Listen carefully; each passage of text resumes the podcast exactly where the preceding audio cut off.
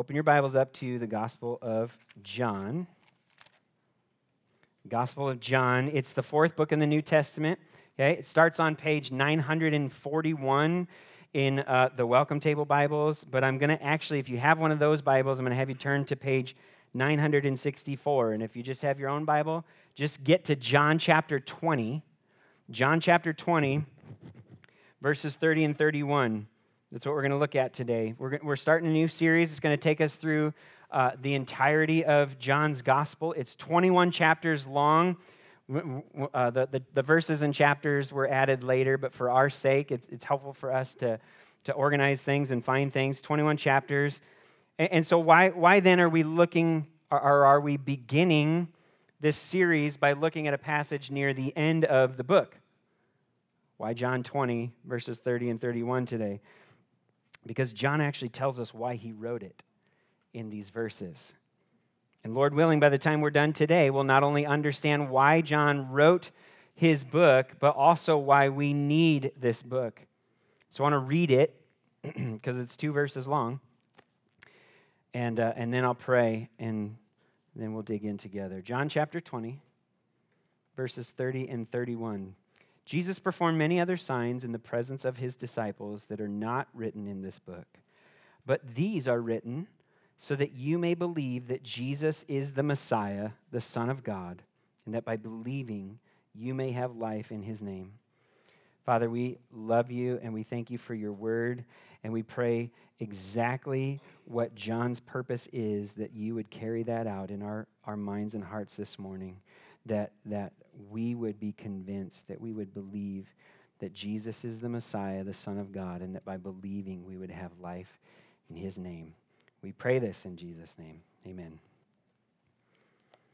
From our very first Sunday service, all the way back in October of 2019, coming up on three years now, the goal of Redeemer Community Church has been to set before you the person and the work of Jesus Christ and to call you to total dependence upon Him and total confidence in Him.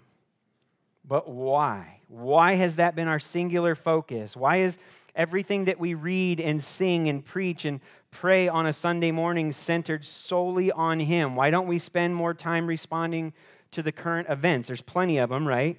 Why don't we spend more effort trying to blend into the cultural norms and look like uh, everything and everyone else that's going on? Because those things constantly change. They constantly change. They come and go. None of them brings us lasting satisfaction. None of them brings us lasting life. But, but God's word, the foundation on which we stand, the, the faithful, true, and living word of God, tells us that Jesus Christ is the same yesterday, today, and forever. The same yesterday, today, and forever. And He alone has the ability to give us what no one and nothing else can. Helpful way to explain the goal of our Sunday mornings is to explain the goal of John's gospel because his purpose for writing and our purpose for gathering is one and the same. And so this morning, John 20, 30 and 31 will be our guide as we look at the content of John's gospel, the claim of John's gospel, the call of John's gospel, and the care of John's gospel. The content, the claim, the call, and the care. We'll start with the content. What is this? Okay? First of all, we need to clarify something. If the gospel is about Jesus, which we clearly just sang in that new song this morning, right? Then why is it called the Gospel of John? The word gospel, our English word gospel, comes from the Greek word euangelion, which means good news. In short, the Christian gospel is the good news of Jesus' life and death and resurrection for the salvation of sinners. John's gospel is that same good news, it's just his telling of it. Instead of calling it the Gospel of John, we could call it the Gospel according to John. And some of your Bibles, if you look at the beginning, the title of, uh, of the book, they will label it that way the Gospel according to John. There's four Gospels in the New Testament one written by Matthew, one written by Mark, one written by Luke, and one written by John.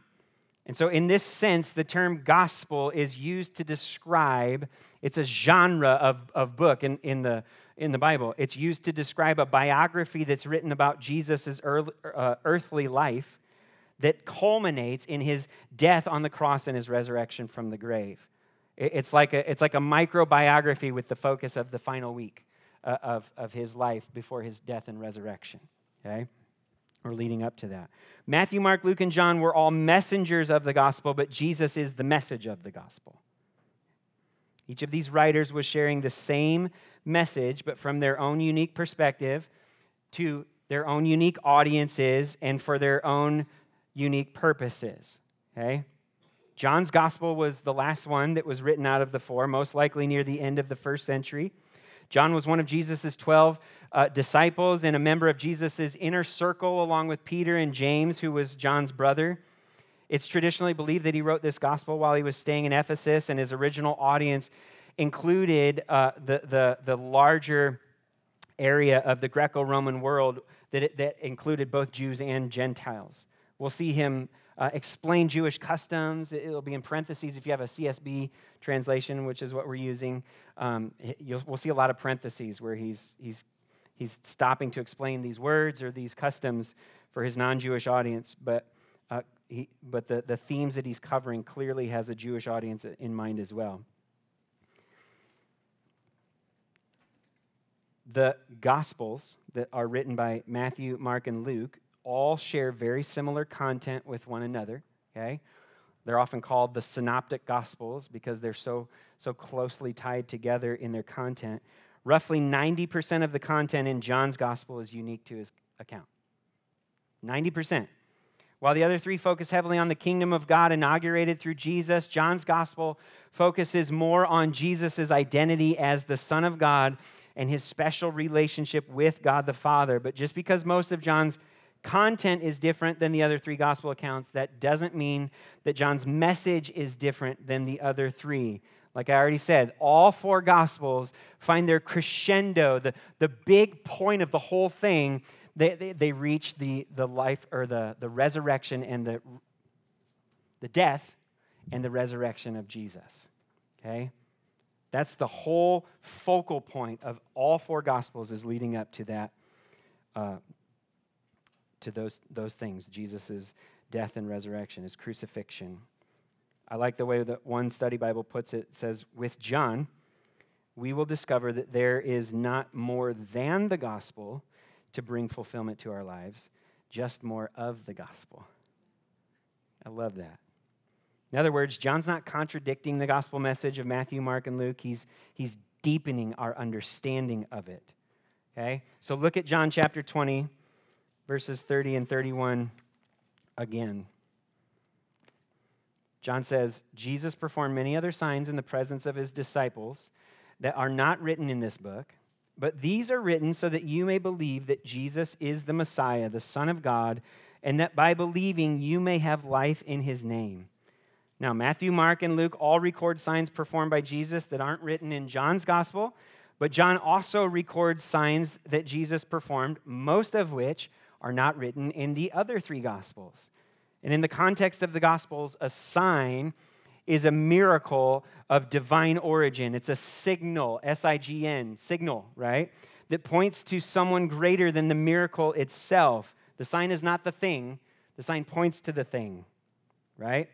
John uses miracles of Jesus to point to the divinity of Jesus as God's Son and the long awaited Messiah.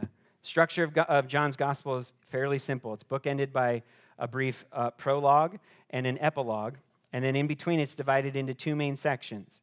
Chapters 1 through 12, commonly known as the book of signs. Chapters 13 through 20 are commonly known as the book of glory. Now, as you would guess, the book of signs focuses on the signs that Jesus performed when uh, that John included in his gospel. When he says in, in chapter 20, the verses that we just read, but these are written the these that he's referring to are the signs. And so we're going to see most of those in the first 12 chapters. John likes to use the number seven, it's a number that represents completion and perfection. And he shapes his gospel with seven signs that ultimately point to Jesus as the Messiah, the Son of God. So, what are these signs? John specifically identifies the first two, and they both take place in Cana of Galilee. In chapter 2, Jesus turns water into wine. Okay? John says, first sign. In chapter 4, uh, Jesus comes back to Cana and he heals a royal official's son who actually is not in Cana, in Cana but is in uh, Capernaum. John says this is sign number two. But then after these two signs, John leaves it up to the reader to continue counting the other five. Okay? Chapter 5, Jesus heals a paralyzed man. Chapter 6, Jesus feeds the 5,000 and walks on water. Chapter 9, he heals a blind man. In chapter 11, Jesus raises Lazarus from the dead. Now, if you were keeping track of uh, the list as I just rattled those off, you probably noticed that I mentioned six total things and not seven. Some biblical scholars and teachers separate the feeding of the 5,000 and Jesus walking on water as two signs instead of one. In that case, then the raising of Lazarus at the end of chapter 11 would be the seventh and ultimate sign that points to Jesus' identity as the Messiah and the Son of God. But I tend to agree with the scholars and the teachers who see the seventh and ultimate sign as Jesus' own resurrection from the dead. And I think that there's clues in John's gospel that point us to this, okay? Chapter 2, after Jesus cleansed the temple by turning over tables and driving out money changers, and, and the Jews asked him, they said, What sign will you show us for doing these things? You know what Jesus' answer was? He said, Destroy this temple, and I will raise it in three days. Destroy this temple, and I will raise it in three days. John even tells us that Jesus was referring not to the temple that they were standing in, but the temple of his own body. He was alluding to the crucifixion and the resurrection. What sign? The ultimate one, Jesus says, is his own crucifixion and resurrection. And I think it's worth asking, okay? Why would John put the purpose of his gospel near the end of it instead of at the beginning? I don't think that it's a coincidence that immediately following the account of Jesus' resurrection in John chapter 20, that John finishes that by saying, But these are written so that you may believe that Jesus is the Messiah, the Son of God. Is there any more perfect and any more ultimate sign that points to Jesus' identity than his own resurrection from the dead? I don't think so. I think that's why that's the seventh one. Chapter 12 serves as a transition from the book of signs to the book of glory. From that point on, 40% of John's gospel, starting in chapter 12, narrows down, focuses in, slows down to the final week of Jesus' life leading up to his crucifixion and his resurrection. This section is called the book of glory because it's constantly mentioning the glory of Jesus and, and pointing to that glory through his crucifixion and resurrection. Uh, uh, just before he was betrayed and arrested, Jesus in, in uh, yeah, 16, 17, somewhere in there. There's so many places. But just before he was, he was arrested and, and betrayed, Jesus prayed, Father, the hour has come. Glorify your Son so that the Son may glorify you. What's he talking about? It's time. It's time. The time has come for him to give himself as a ransom for his people. And in that, he's glorified. This section not only reveals Jesus' glory as the Son, but also his heart as the Savior. It starts with Jesus washing his disciples' feet in chapter 13. Then it moves to his farewell discourse in chapters 14 through 16, where he lovingly uh, comforts and assures and instructs his disciples.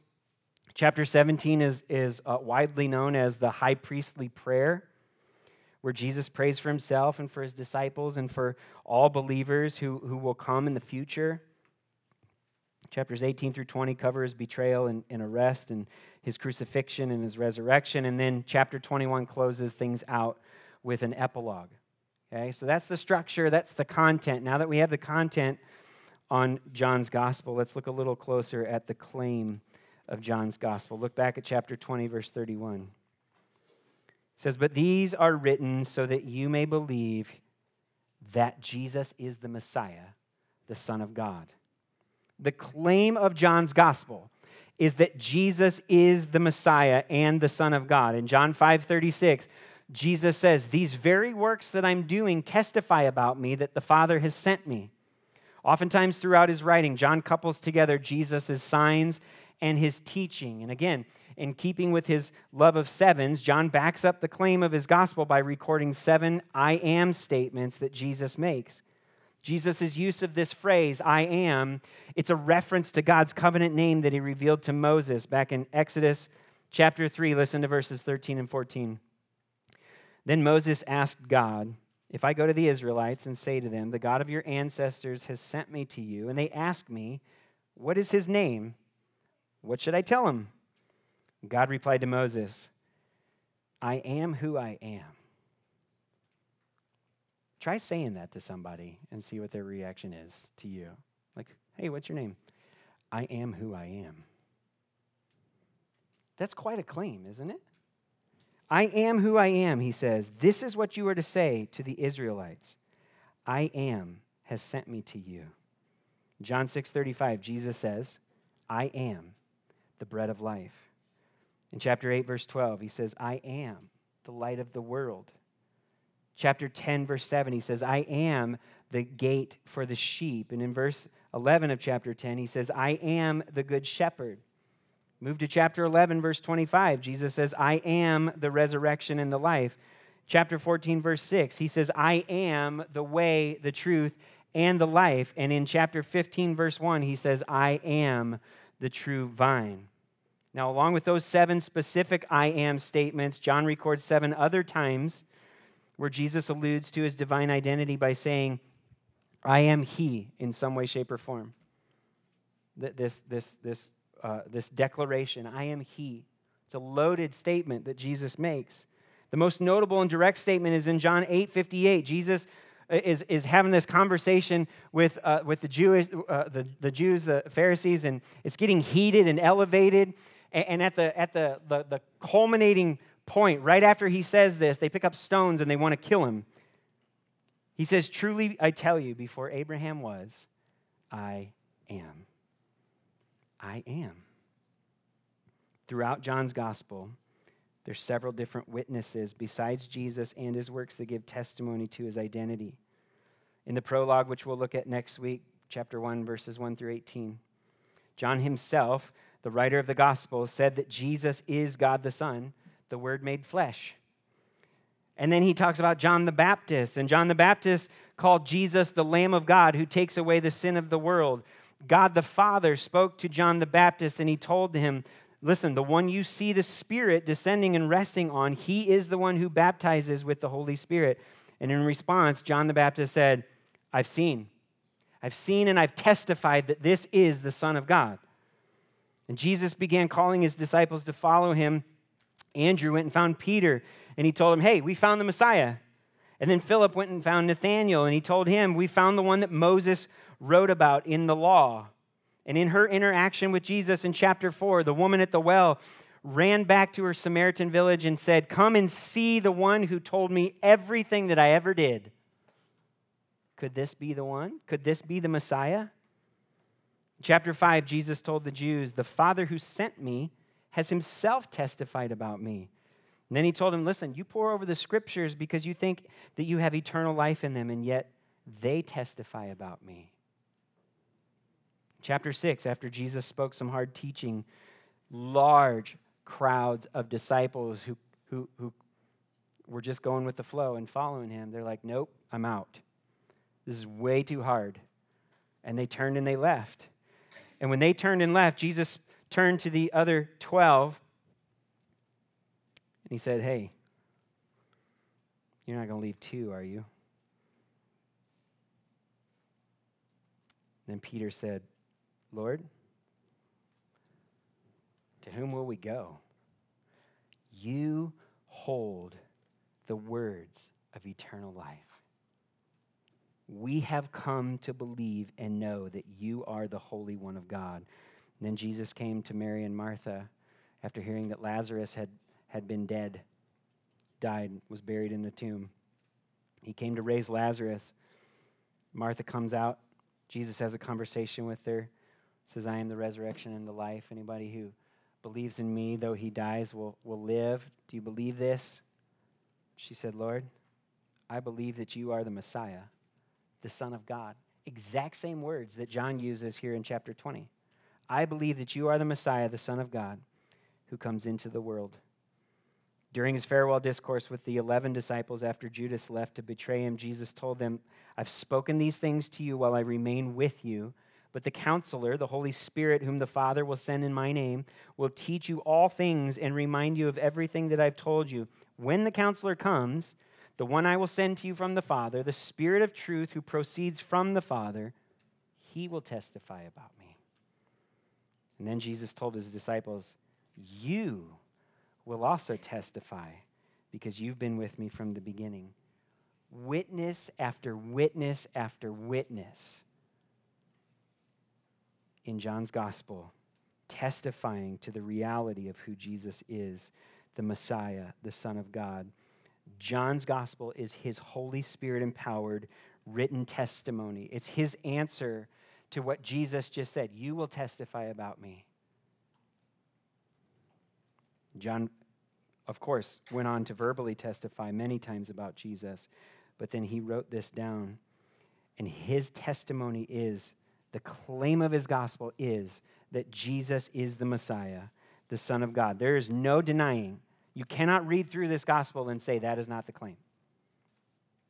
You can't do it. And be honest. Whether or not you believe that claim is a different story, and that's why we need to look at the call of John's gospel. Look back at verse 31 again, chapter 30, or of, of chapter 20. But these are written so that you may believe that Jesus is the Messiah, the Son of God.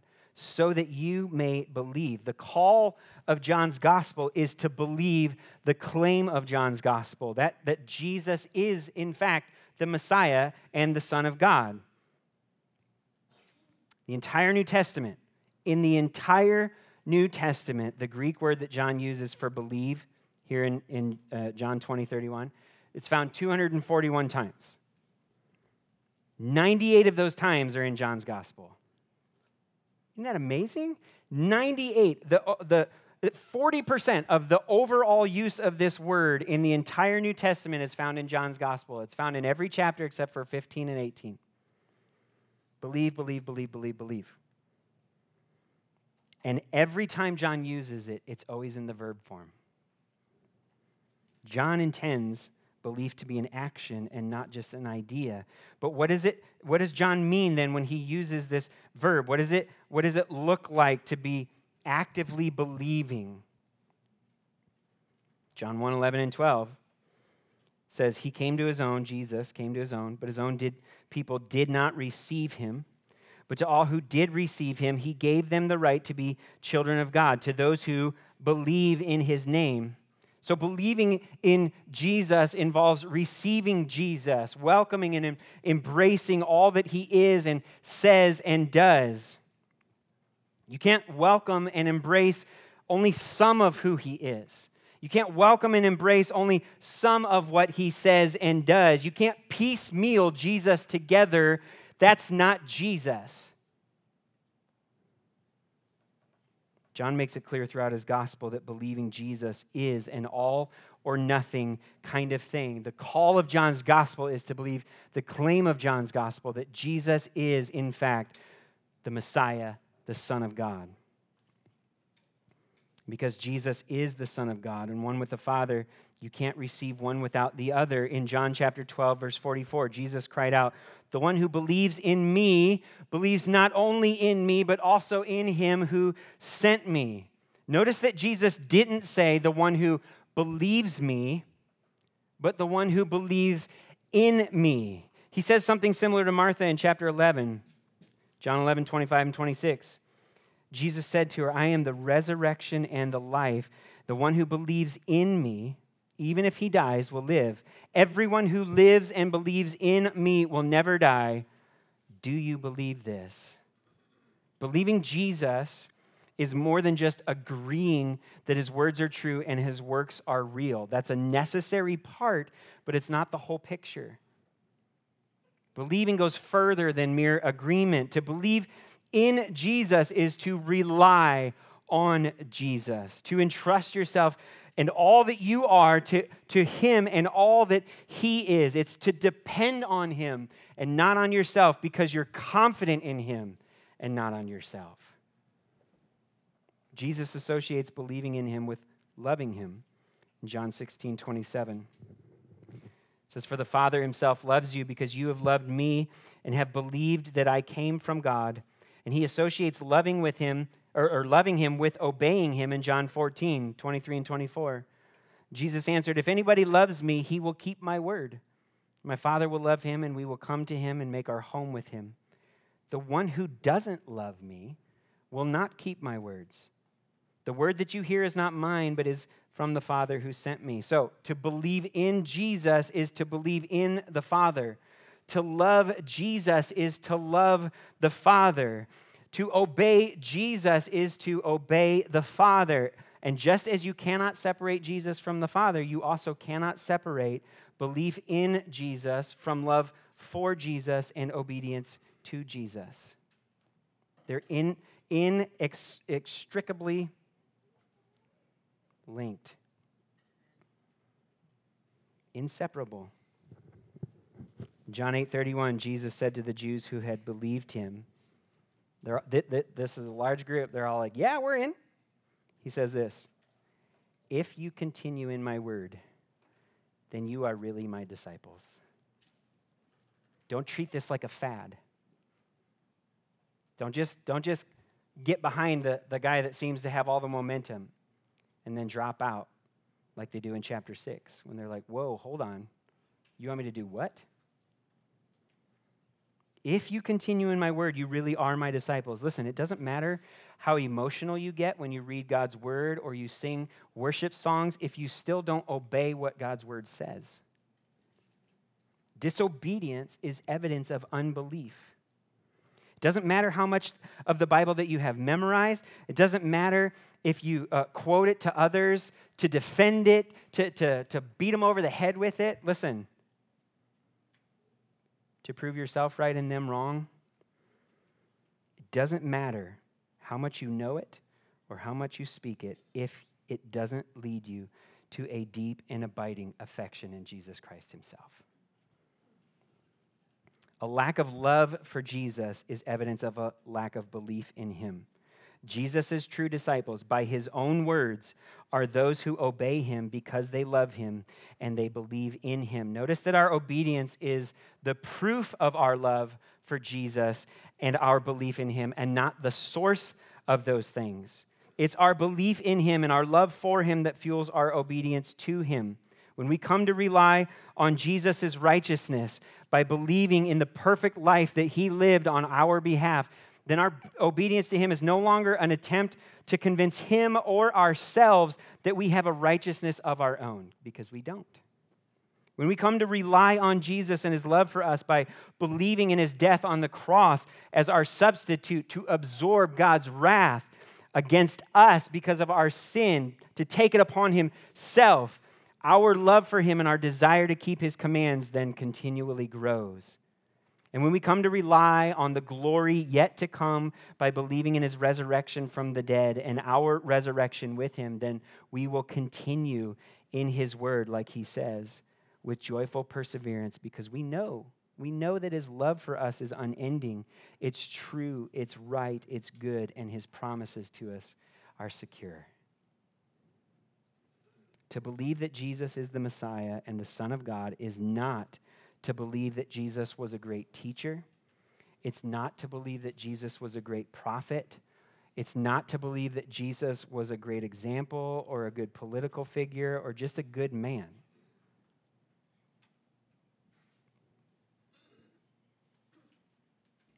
He does fit the bill for those things, except maybe the political one.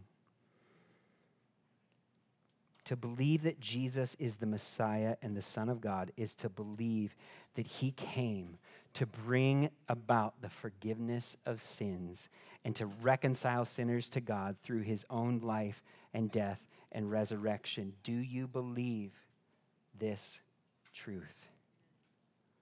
This is the call of John's gospel.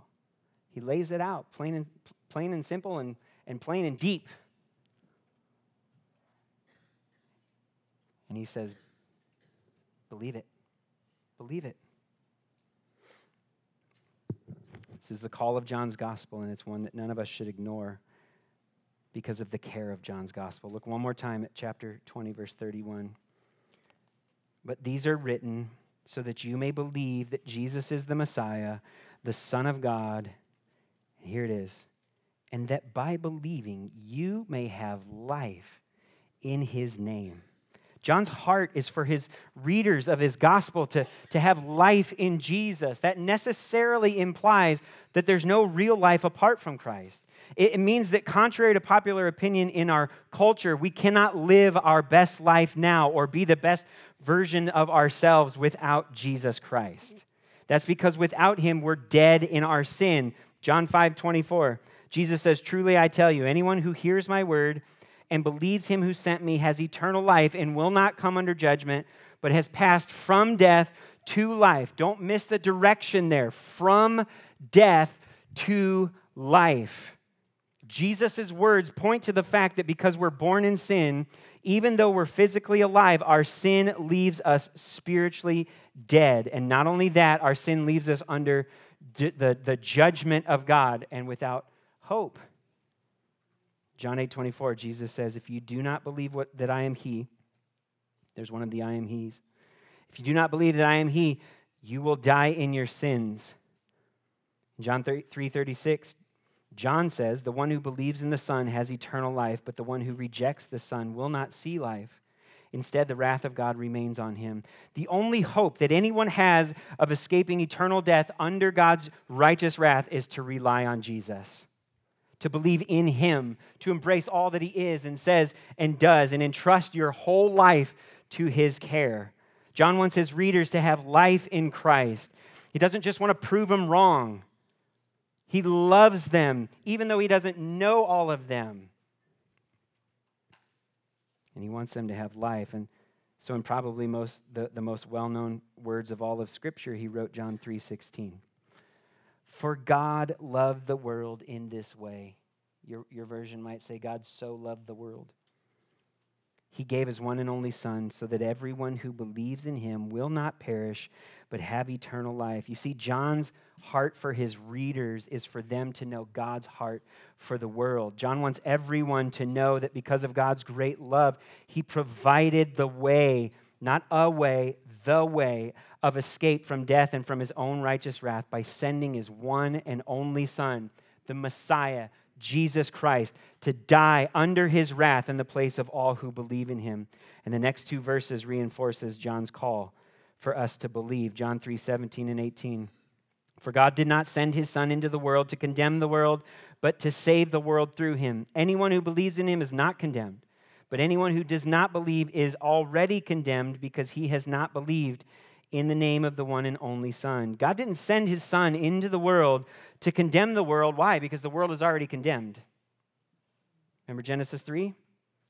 Remember the sin and the rebellion in the garden? Romans 5:12 says, "Therefore, just as sin entered the world through one man, and death through sin, in this way death spread to all people because all sinned." Our sin condemns us under God's judgment, and our unbelief keeps us under God's judgment. The only way to come out from under God's judgment is to believe. It's to believe. To believe in the Son of God, the Messiah, Jesus Christ. But these are written so that you may believe that Jesus is the Messiah, the Son of God, and that by believing you may have life in his name. What's the life that John is referring to here? It's eternal life. And what is eternal life? From the passage I just read, one aspect of it is living in, in, in freedom from God's righteous condemnation and judgment forever because we're no longer spiritually dead. Another aspect of eternal life is that we're freed from the physical bonds of death forever. In John 6 40, Jesus says, For this is the will of my Father, that everyone who sees the Son and believes in him will have eternal life, and I will raise him up on the last day. Eternal life means that we share in Jesus' resurrection forever. But it doesn't just mean that God will bring us out of the tomb, it also means that God puts his spirit into us. Listen to John 7 38 and 39. The one who believes in me, Jesus says, As the scripture has said, will have streams of living water flow from deep within him. He said this about the Spirit. Those who believed in Jesus were going to receive the Spirit, for the Spirit had not yet been given because Jesus had not yet been glorified. Guess what? Jesus has been glorified now. John's gospel has an end. Jesus is risen. We don't have to wait for the Spirit. When you believe in Jesus, guess what? Guess what you get? Guess who you get? God Himself through His Spirit.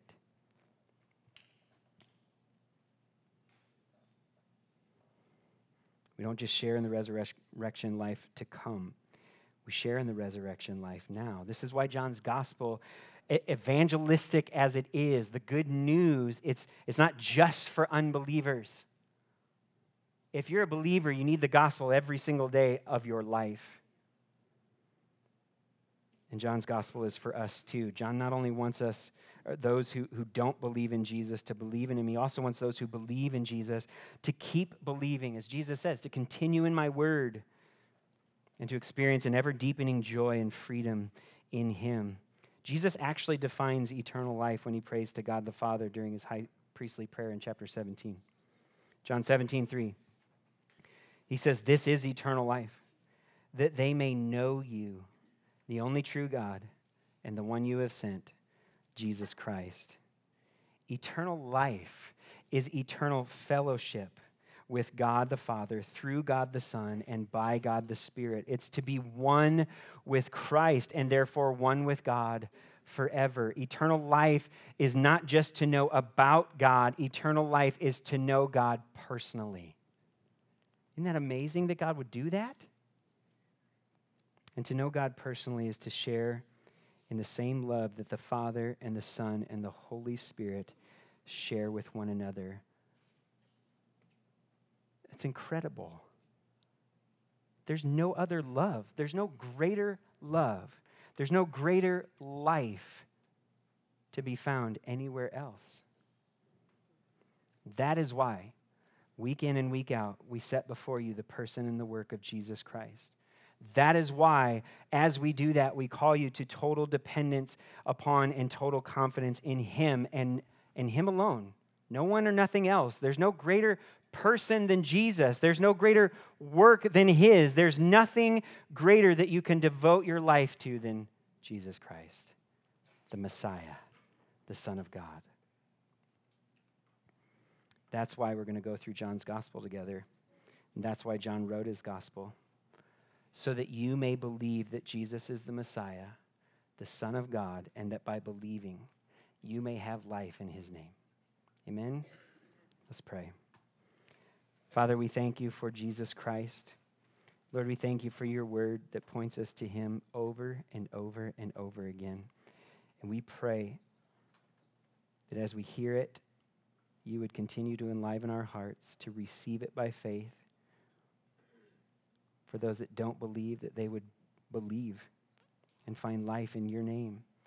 And for those of us that do believe, that we would find deeper and, and more abundant, full life in Christ as you grow our love for you, our obedience to you, our joy in you. All for your glory and our good. We pray this in Jesus' name. Amen.